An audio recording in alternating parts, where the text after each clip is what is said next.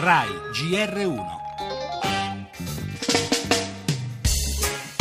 Mi hanno detto in pratica che se non fossi andata lì anche la domenica ne trovavano un altro. Partita IVA, impegno full time, con anche delle curiosità, umiltà e volontà, aspetto curato e gradevole. Da 3 settimane circa lavoro al mercato dei fiori di Torino. È un lavoro un po' pesante perché bisogna svegliarsi tutti i giorni alle 4 del mattino. Io ho lavorato anche in nero in passato, cioè dove andiamo noi tra 20 anni? Il problema non è diventare ricchi. Io spendo tot per l'affitto e quindi ho bisogno di guadagnare tot. Quando stai 3 mesi senza stipendio ti vendi mobili. Perché il lavoro serve a dare dignità alla persona e sono tante belle parole. Oggi è un diritto, no, oggi è un privilegio.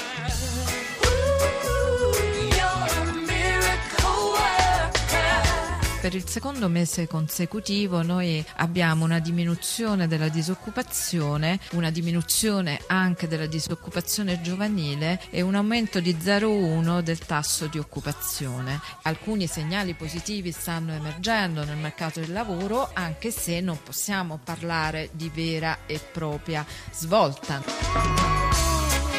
Tutti i centri studi che hanno lavorato sull'occupazione ci danno sul 2015 100.000 occupati in più. Io sono fiducioso che possiamo fare qualcosa di meglio.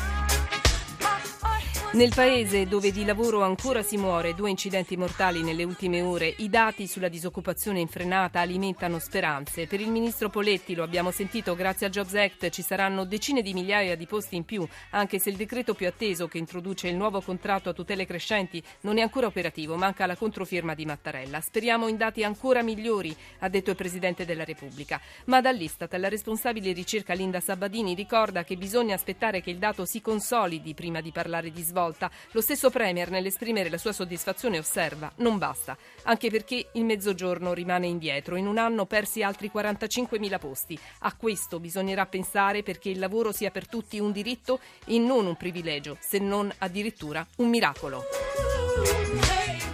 Segnali di ripresa arrivano anche dal mercato delle auto, in netto aumento le immatricolazioni. Nel nostro giornale anche il tema caldo della scuola, si va a un disegno di legge e poi la nostra inchiesta sulla città della scienza, 2 anni d'arrogo, mafia e droga, alba di arresti tra la Sicilia e il Piemonte. Iara, sempre più pesante la posizione di Bossetti. E dall'estero, oggi i funerali del leader dell'opposizione russa Nezhov, assassinato a Mosca. Scoperti i meccanismi del virus dell'AIDS a Bologna, nella casa di Lucio Dalla. E infine lo sport.